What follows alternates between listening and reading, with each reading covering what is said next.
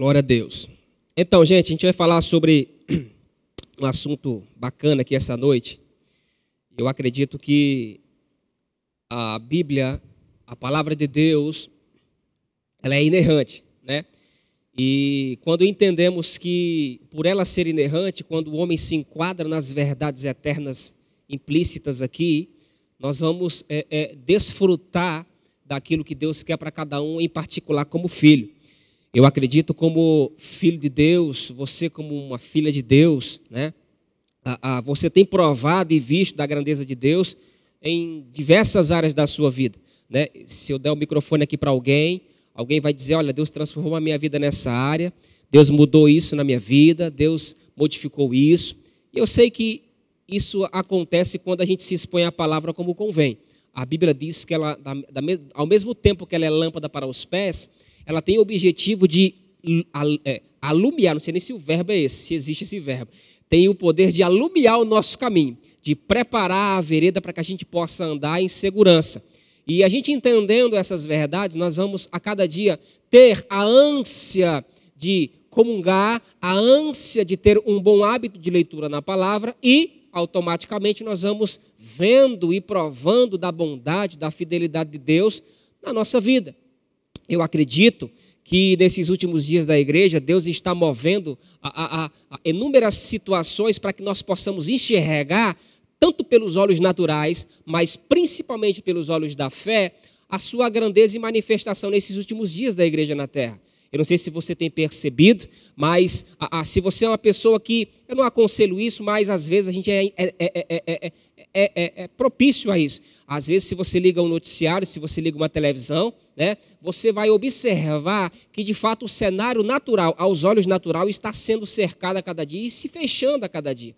Talvez você possa associar isso com a volta de Jesus. Podemos, de certa forma, associar sim. Mas o que voga em tudo isso é observar que o mundo, irmãos, está de ponta cabeça. As pessoas estão de ponta cabeça, as pessoas estão sem rumo, as pessoas não estão entendendo o motivo da sua existência, do seu nascimento e crescimento, naturalmente falando. E nós somos as pessoas que vamos dar um pouco de clareza a essas pessoas que estão, de certa forma, perdidas no seu rumo. A gente sabe, irmãos, por A mais B, que o único caminho que conduz o homem a Deus é a palavra, é Jesus Cristo. É os anais escritos aqui que nós temos como verdade, e muitas dessas verdades aqui, a gente muitas vezes até duvida, mas está escrito e nós acreditamos. Nós estamos correspondendo a uma intimação divina, porque nós somos filhos de Deus. Nós passamos de um império para outro império. Paulo, certa vez, diz que o império das trevas era o império que regia a nossa vida. Hoje, em Cristo Jesus, o império pela qual nós fazemos parte é o império de luz. É o império que faz com que as pessoas possam entender o seu motivo de existência. O porquê elas estão vivas, o porquê elas constituíram uma família, o porquê elas constituíram filhos, e por aí vai. Então, nós temos uma responsabilidade enorme como colunas e firmeza da verdade para esse mundo perdido aí fora. E eu queria falar algo importante aqui essa noite, porque eu sei que existem muitas controvérsias e nós, como ministros, né, principalmente dentro da categoria dos dons ministeriais, dentro da especificação que Deus nos capacita, nós precisamos, né, falar dos problemas, muitas vezes, que muitos homens estão criando, mas também precisamos dar a solução para eles, né? Então, você vai entender que a palavra de Deus, ela é viva, é eficaz, ela é penetrante, penetra a alma, divide, juntas, medulas. O que significa isso? A palavra de Deus é a única coisa que o ser humano precisa para viver a vontade de Deus. 2 amém.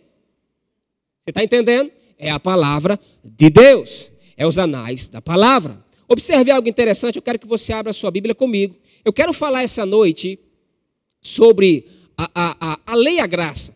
E lei e graça, de certa forma, nos alcança. Mas eu quero chamar a sua atenção para a graça, porque é o estilo de vida que Deus concedeu a mim e a você para que vivamos. É o estilo de vida, por meio da fé, que Deus exige que eu e você possa ter a cada dia. Agora, se nós não entendermos, Eu vou usar nós. Se pessoas não entenderem o tempo, a estação, o que Deus já fez, está fazendo e ainda há de fazer, não é porque Deus trabalha com passado, presente e futuro. Esquece isso, deixa eu te ensinar algo.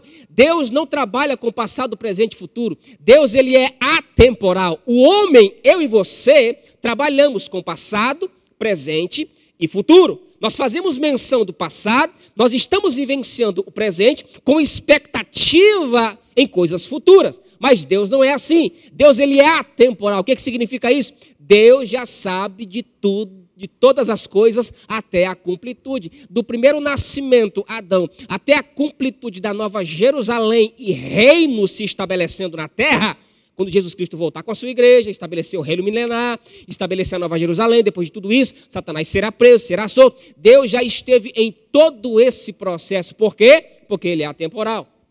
Deus não tem problema com o passado, Deus não tem problema com o presente e muito menos com o futuro. O que, que significa isso? Deus já profetizou a respeito de todas as coisas que iriam acontecer.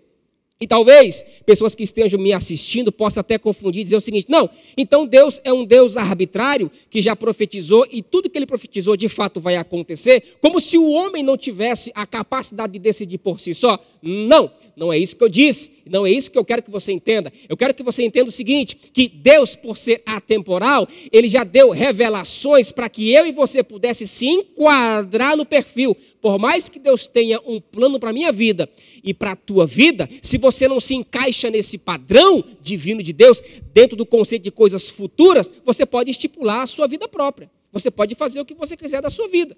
Não é um Deus ditador, déspota, que diz que o que vai ser, o que não vai ser. Senão, ele estaria violando a sua palavra. Quando ele coloca no jardim do Éden uma árvore chamada árvore de vida e árvore de conhecimento. A mesma árvore. Árvore de conhecimento do que é certo e do que é errado. Então, Deus estaria violando a sua palavra. Uma vez que entendemos que Deus, ele é atemporal, ele colocou todas as coisas pré-descritas a meu respeito e ao teu, nós se enquadramos nessas verdades.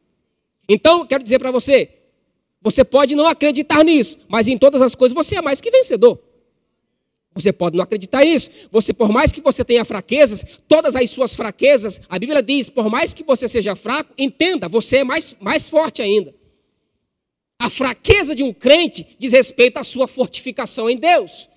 Se você entender isso, não é colocando só a responsabilidade para Deus, mas se você chamando aquilo que ele quer que você entenda, faça a sua parte, eu te ajudarei, esforça-te. Quando ele disse para Josué no capítulo 6, esforça-te, Josué, passa o Jordão, porque eu sou contigo. Então existe uma parcela de Deus, existe uma parcela nossa, mas falar sobre lei e graça é tocar muitas vezes em feridas, porque eu sei que existem muita gente ainda que está tropeçando em pontos bíblicos e não estão galgando coisas altas e grandes em Deus. Você está aqui ainda? Abra a tua Bíblia comigo, em João capítulo 1, versículo 16.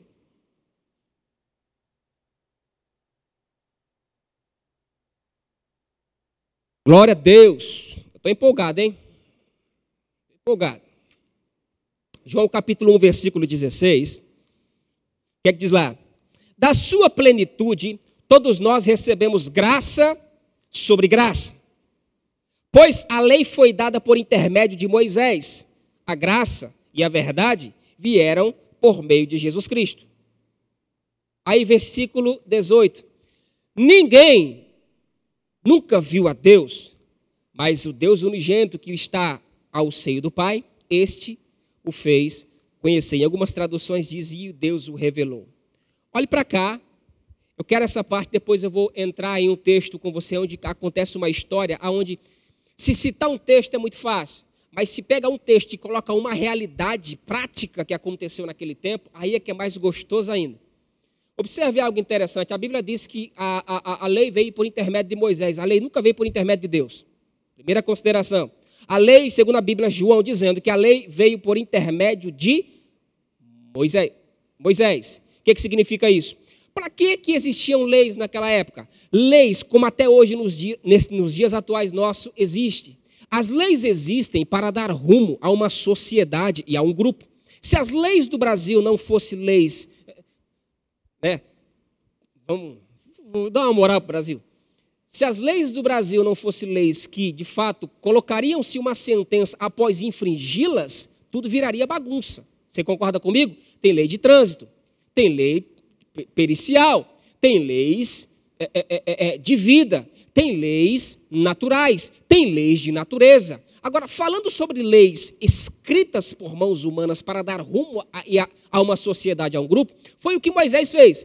Ele implantou a lei para que, de fato, os homens pudessem se submeter a crivos específicos para não se, me perdoe a palavra, se escangalhar na vida. Moisés coloca a lei para dar o rumo àquele povo. Ande por aqui, faça isso, faça aquilo. Só que a lei era frágil. A lei não justificava o homem.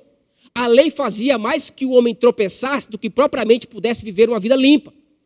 Certa vez você vai entender que quando se estabelece a propiciação pelos pecados do povo, quando se estabelece um animal puro, limpo, primogênito, para a morte, o derramamento de sangue, para a remissão dos pecados do povo, você há de perceber que Deus já estava começando a estreitar o relacionamento com a humanidade. Por quê? Porque sem derramamento de sangue não haveria remissão dos pecados. Só que esse derramamento de sangue naquela época era um derramamento de sangue, palavra que eu vou usar, um derramamento de sangue imperfeito, porque era sangue de animais. E você vai entender onde eu vou querer chegar com isso. Então, quando se institui isso para a absorção, a eliminação dos pecados do povo, através do sumo sacerdote, oferecendo anualmente para que os pecados do povo pudessem ser abolidos e o povo pudesse fazer assim, ó. Ufa! Graças ao bom Deus. Estou limpo. Para pecar de novo. Porque era imperfeito. Se espiava o pecado, mas o povo fazia de novo. Porque anualmente o sacerdote tinha que espiar o pecado do povo. Veja algo interessante. Quando se fala que vivemos por meio de graça e sobre graça, significa que um tempo específico de viver pautado na lei já passou, já não existe mais. Eu quero abrir um parênteses aqui. Eu sei que existem muitas comunidades que não estou julgando, mas eu estou dando um alerta de entender o tempo de Deus. Entender de fato se Deus é atemporal, ele institui regras, ele institui métodos para alcançar o povo segundo a estrutura de conhecimento que cada pessoa tinha. Sabe, irmãos, a Bíblia fala que vai existir um julgamento para a eternidade, julgamento segundo o conhecimento que cada pessoa tem. Exemplo, você tem um filho pequeno de 9 anos, eu tenho a minha pequena de 9 anos. Ela tem o conhecimento dentro do seu crescimento e relacionamento natural comigo, com a mãe e com as pessoas. Você concorda comigo? Ela aprendeu limitado. Na medida que ela cresce, a ela vai ser exigida uma responsabilidade. A ela vai ser exigida passos diferentes porque ela está crescendo.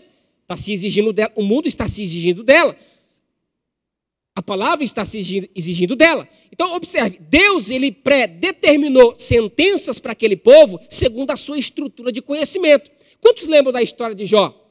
Lembra no capítulo 42, onde Jó começa a falar toda aquela situação que ele passa? Era o homem mais rico do Oriente, as filhas mais belas do Oriente. Não existia homem mais rico do que Jó naquele tempo. Você lembra da história de Jó? No capítulo 42, Jó expressa o coração diante de Deus e fala assim, olha, não conhecia Deus. Conhecia de ouvir falar. Hoje, os meus olhos podem ver. O que é que significa isso? Olhos naturais? Não. Conhecimento interno. Então, ele não tinha um conhecimento aguçado. Irmãos, o conhecimento que aqueles homens tinham da antiga aliança, eu e você temos a rodo hoje. Não, um amém só, pelo amor de Deus. O conhecimento que aquele povo tinha sobre família. Criação de filho. Naquela época, o que eu e você temos hoje por causa de graça sobre graça, a gente tem a rodo. Não é se vangloriando não, é a Bíblia que diz, não sou eu não, por favor. Foi Jesus Cristo que falou, foi Jesus Cristo que disse. Ele disse que obras maiores nós iremos fazer. Ele disse que a unção do Espírito está sobre nós e nós não temos necessidade de ser ensinados por ninguém. Oh, glória! Então entenda, lei e graça, se a pessoa não entende o contexto pela qual ela está vivendo, ela tropeça. E talvez, querido, A questão não é a Bíblia. Porque muitas vezes tem pessoas que dizem, eu fico com a Bíblia, está escrito. Está escrito. Só que contexto?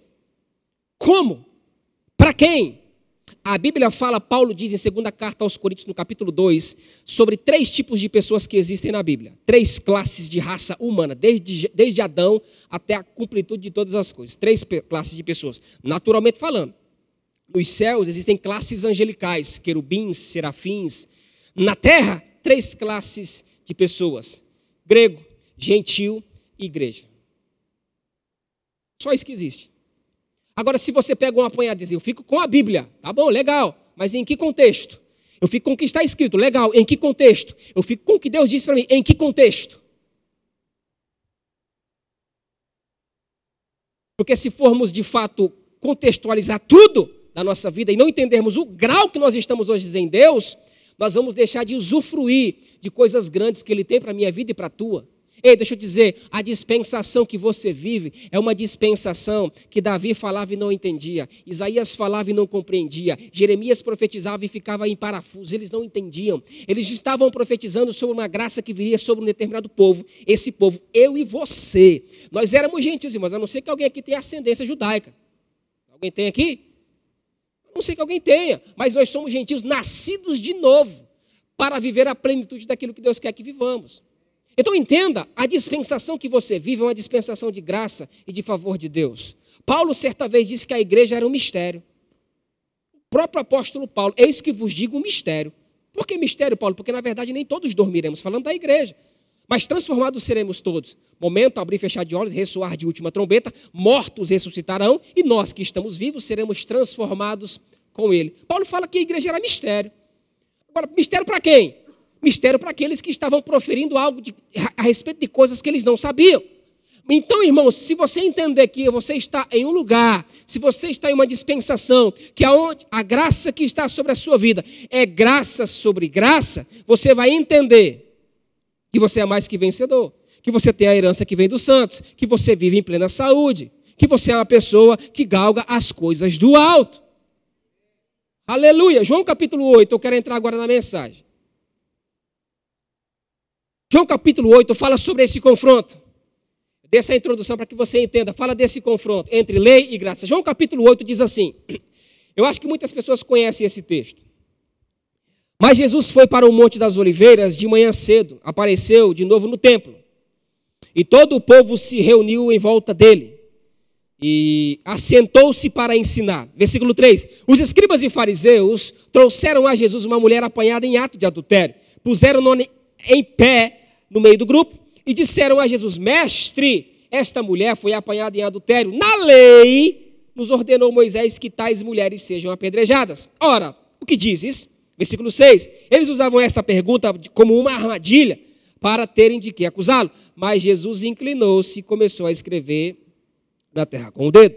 Como insistissem na pergunta, ele se endireitou e diz, aquele que dentre vós estiver sem pecado, que atire a primeira pedra. Inclinando-se novamente, escreveram na terra. Quando ouviram isto, foram se retirando um a um, a começar pelos mais velhos. Até que ficou só Jesus e a mulher no meio onde estava. Jesus endireitou-se e disse, mulher, onde estão os teus acusadores? Ninguém te condenou? Tudo bem, nem eu tampouco te condeno. Versículo 11. Agora, vai e não peques mais. É a parte final do versículo. Deixa eu entrar na história e te colocar na história também. Observe que aqui existe um confronto. Por mais que você se insira na realidade, aqui tem um confronto entre lei e graça, entre justificação por lei e por graça, entre favor de Deus por lei e por graça, entre receber a graça de Deus sobre graça, usando um benefício pautado no Velho Testamento, sendo que o tempo já estava pré-decorrido. Jesus Cristo fala no Evangelho de Mateus capítulo 5, versículo 17, que importa que se cumprisse tudo aquilo que fora dito por meio dos profetas. Ele era a cumplitude, não uma revogação da lei.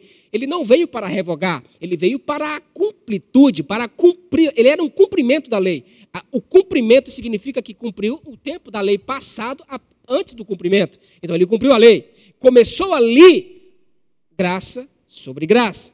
Veja aqui algo interessante. Diz que essa mulher foi pega em ato de adultério. E o texto está dizendo, os escribas e sacerdotes estavam levando uma mulher pega em ato de adultério. Pronto.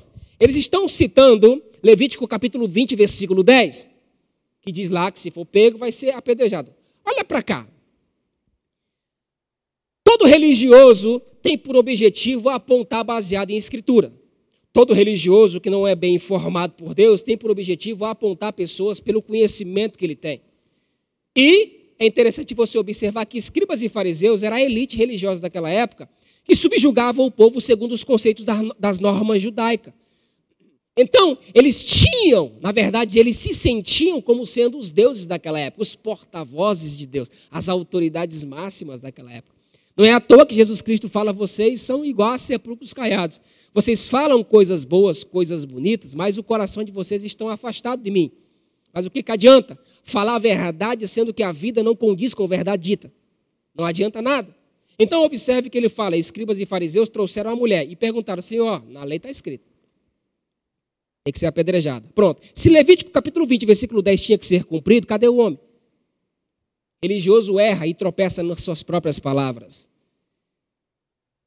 A Bíblia te ensina a você andar pautado na revelação progressiva de Deus, da nova aliança, para você não andar errante e batendo cabeça para lá e para cá. O seu guia não é o seu pastor, o seu guia não é o seu líder maior. O melhor aconselhamento que você tem não é com pessoas que têm a espiritualidade elevada. O maior aconselhamento que você tem é quando você se esmera na palavra.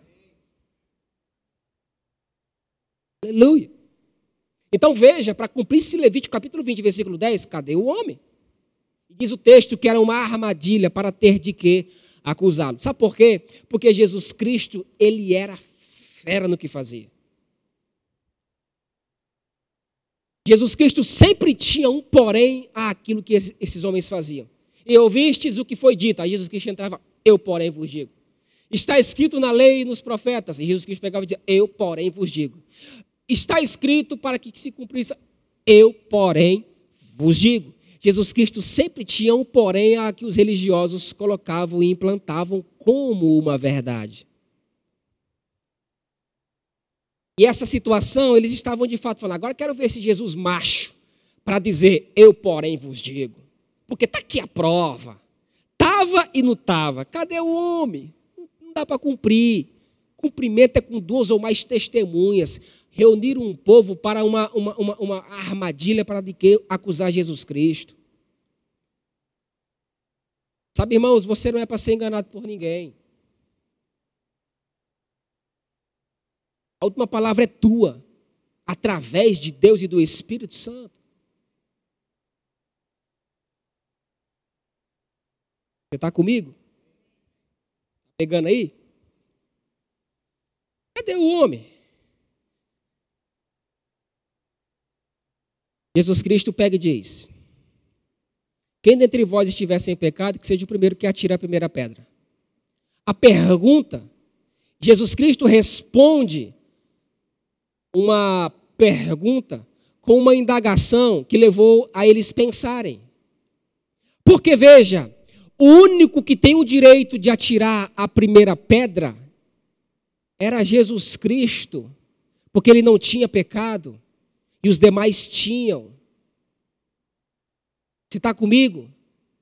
E dependendo da graduação de pecado, porque não existe esse negócio de quer ver? Quantos aqui acreditam que não existe pecadinho e pecadão? Tudo é pecado para Deus.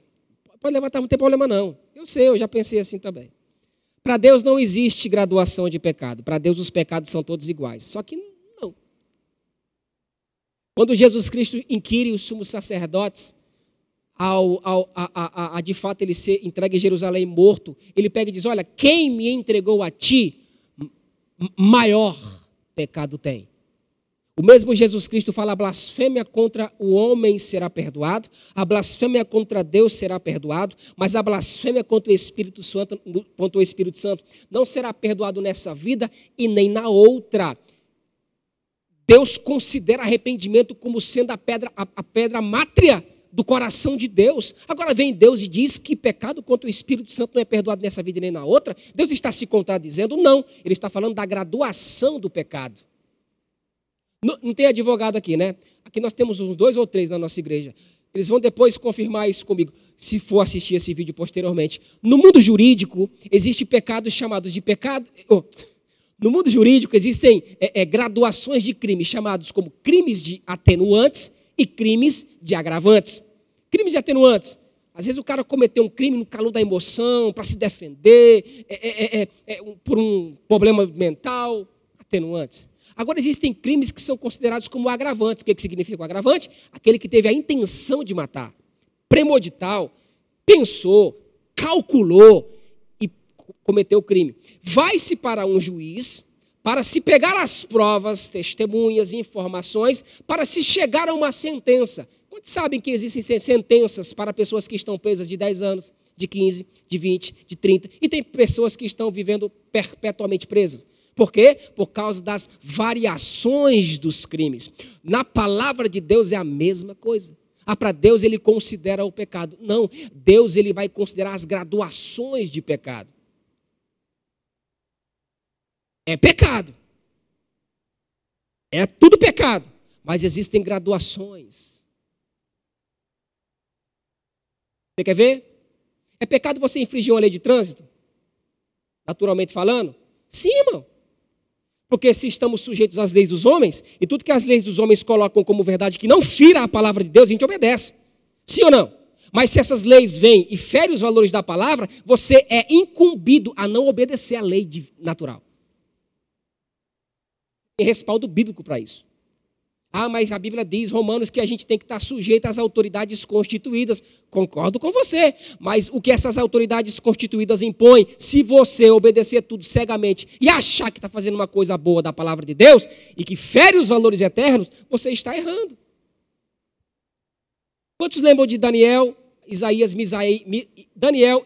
Misaías e Ananias? Que era mais conhecido como Sadraque, Mesaque e Abednego. Só que os nomes foram mudados, porque eles foram levados presos para a Babilônia e automaticamente precisavam mudar os nomes dele. Quantos lembram desses homens? Quantos lembram? Pronto. O que aconteceu? Edito do rei. Edito do rei. Tem que se curvar diante da estátua. Se não se curvar, vai ser lançado na fornalha. Lei, regra, que Nabucodonosor estabeleceu. O que eles fizeram? Rapaz, se Deus vai nos livrar da fornalha, já não interessa, eu já não sei. Eles conversando entre si. Pega a revelação aí. Agora, obedecer a essa ordem, se curvar diante do estado, não vai não. Vai não. Diz que a fúria do rei se acendeu de uma tal forma que mandou aquecer 7 vezes mais a fornalha. O que significa isso? Não obedeceram uma lei natural que feria a palavra de Deus. Jogaram os homens na fornalha. Resultado. Saíram de lá ilesos. Por quê? Palavras de Pedro. Mas importa obedecer a Deus do que a homens. Talvez você, mulher, que esteja me assistindo, você tenha uma submissão louca dentro de casa com o seu marido, que é submissão, submissão, e faz tudo e não criva com a verdade da palavra. E há um sentimento interno que te perturba, te deixa triste após você fazer certas coisas, após a submissão ser algo bíblico, mas de fato não é, e há uma incerteza, uma inquietação, vale a pena você rever os valores da palavra. Porque a submissão, quando é louca, ela pode trazer consequências. Até a minha autoridade sobre a minha esposa, dentro de casa, sobre os meus filhos, tem que ser baseada na palavra. Porque a Bíblia diz que quem Deus criou primeiro foi o homem. A autoridade máxima foi o homem. Entenda a autoridade máxima Deus, a autoridade suprema Cristo, a autoridade natural homem, a autoridade unida com o homem, mulher e a sua prole. É uma hierarquia espiritual. Quando se viola isso, temos problema. Isso é graça. Se você tem a graça, você é pautado e vive por intermédio disso. Voltando para o texto, diz que essas mulheres, começaram a se retirar um a um, a começar dos mais velhos. O que significa isso? Significa que a palavra de Deus, ela dita no tempo certo, na hora certa, ela salva pessoas. Livra você de caos. Coloca você em um lugar alto. Porque não é de muito falar. Tendo entre vós tiver sem pecado, atira a primeira pedra. Aleluia! Mas entenda, é necessário ter esse conhecimento da graça pela qual você está inserido. É uma dispensação superior. Superior. João capítulo 17, versículo 17, Jesus Cristo pegou e disse: santificai-vos na tua palavra. A tua palavra é a verdade. Sabe, querido, nós temos tudo que nós precisamos aqui. Se você entender isso, você vai viver dias de glória e de favor de Deus. Diga, Deus é bom. Mulher, onde estão eles? Ninguém te condenou? Respondeu ela: ninguém, Senhor. Disse Jesus: nem eu tampouco te condeno. Vá e não peques mais. O contexto desse texto, na verdade, não acaba aqui no versículo 18, versículo 11. Agora veja algo interessante. Jesus continuou a dizer à multidão. Estavam todos ali. Versículo 12.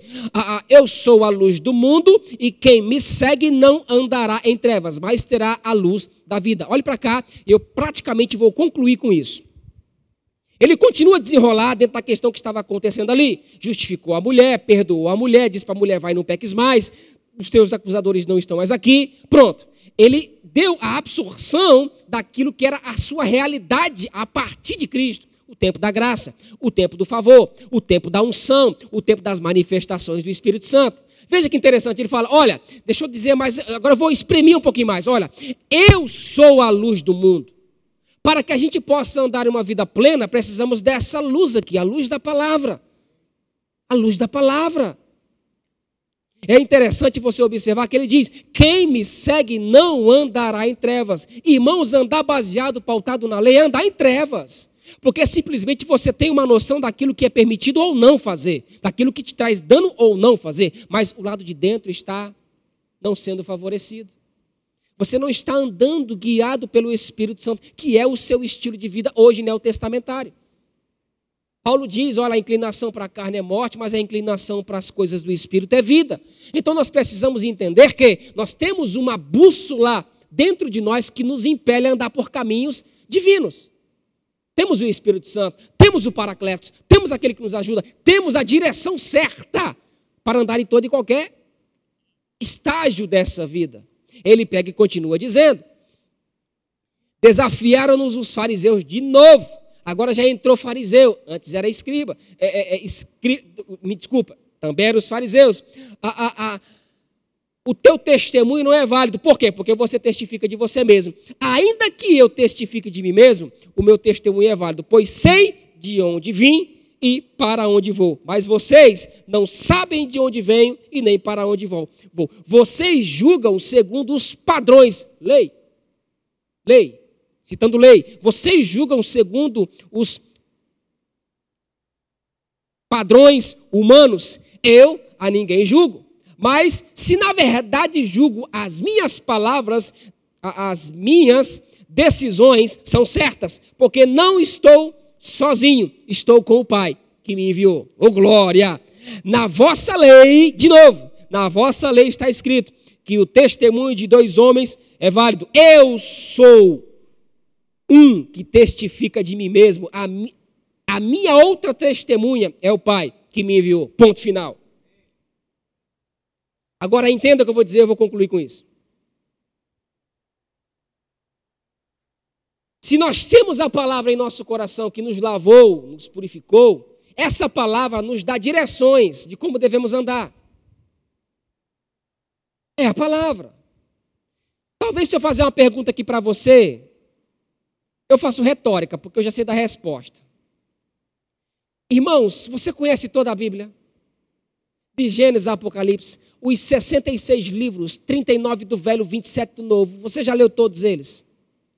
Precisa de responder.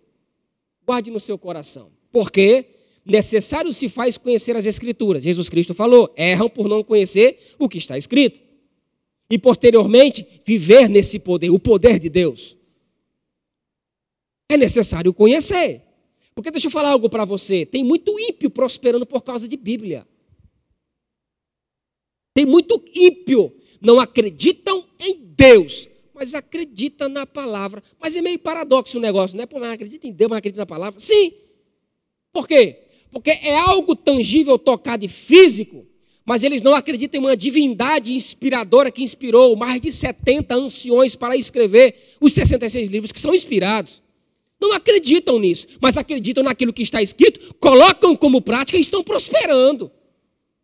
Aí talvez você possa dizer o seguinte: poxa vida, é possível isso? É claro que é possível, porque a Bíblia, a palavra, ela tem um poder inerente a ela própria. É possível.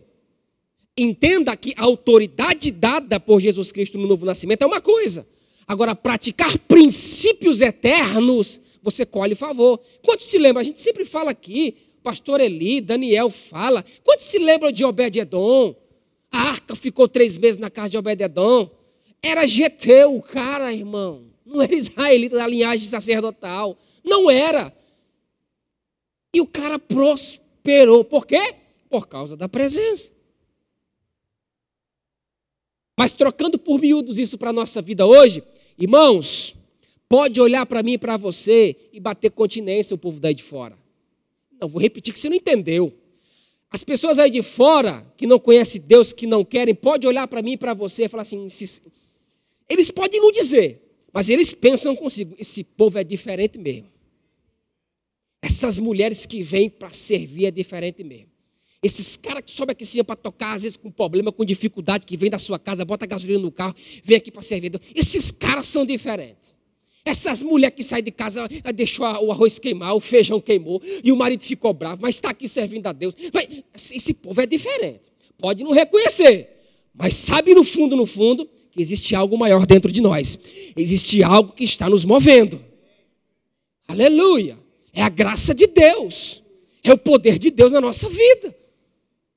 Acreditando à torta e à direita, vou acreditar, Deus é fiel, Deus vai restaurar, Deus vai fazer isso, Deus vai fazer aquilo, eu creio, eu estou no negócio, eu estou crendo contigo, minha irmã, eu estou crendo contigo, meu irmão, fica firme nesse negócio, vai dar certo, aleluia.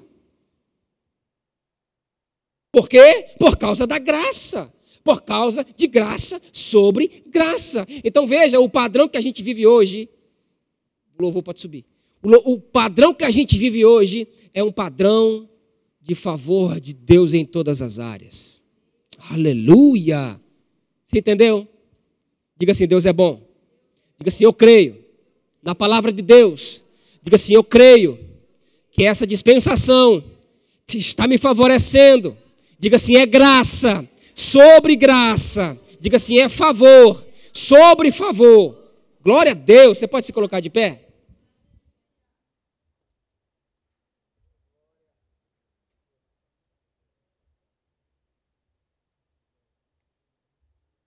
Aleluia. Eu quero que você bote a mão no teu coração agora, feche os teus olhos. E você pense que nós somos justificados por Deus, por meio de Jesus Cristo.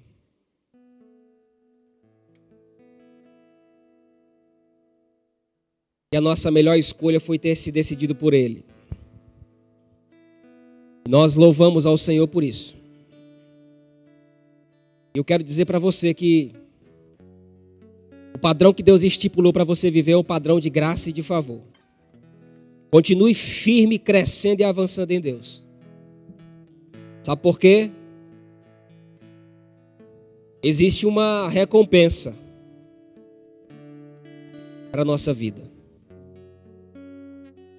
Eu quero dizer, por mais que você ainda não tenha visto promessas de Deus se cumprindo, continue crendo. Continue agradando a Deus. Continue perseverante. Continue crendo. Porque no tempo da visitação, no tempo certo, você verá os frutos que você tem tanto desejado colher. Fique com essa palavra. Deus te chamou para você viver alegria, primeiramente você. E as pessoas que estão à sua volta serão contagiados. Sua família, sua casa, seus filhos. Continua. Deus não desampara os seus. Nós vamos cantar esse louvor, sabendo que de maneira nenhuma, nunca pense isso, que você está sozinho. O homem natural pode te abandonar, pode esquecer de você, alguém pode esquecer, não importa. O que importa é que Deus está com você todos os dias, pegando na sua mão e dizendo: vambora, filho, vambora, filha, bora para mais um dia de graça, de favor e de vitória. É isso que precisamos entender. Aleluia.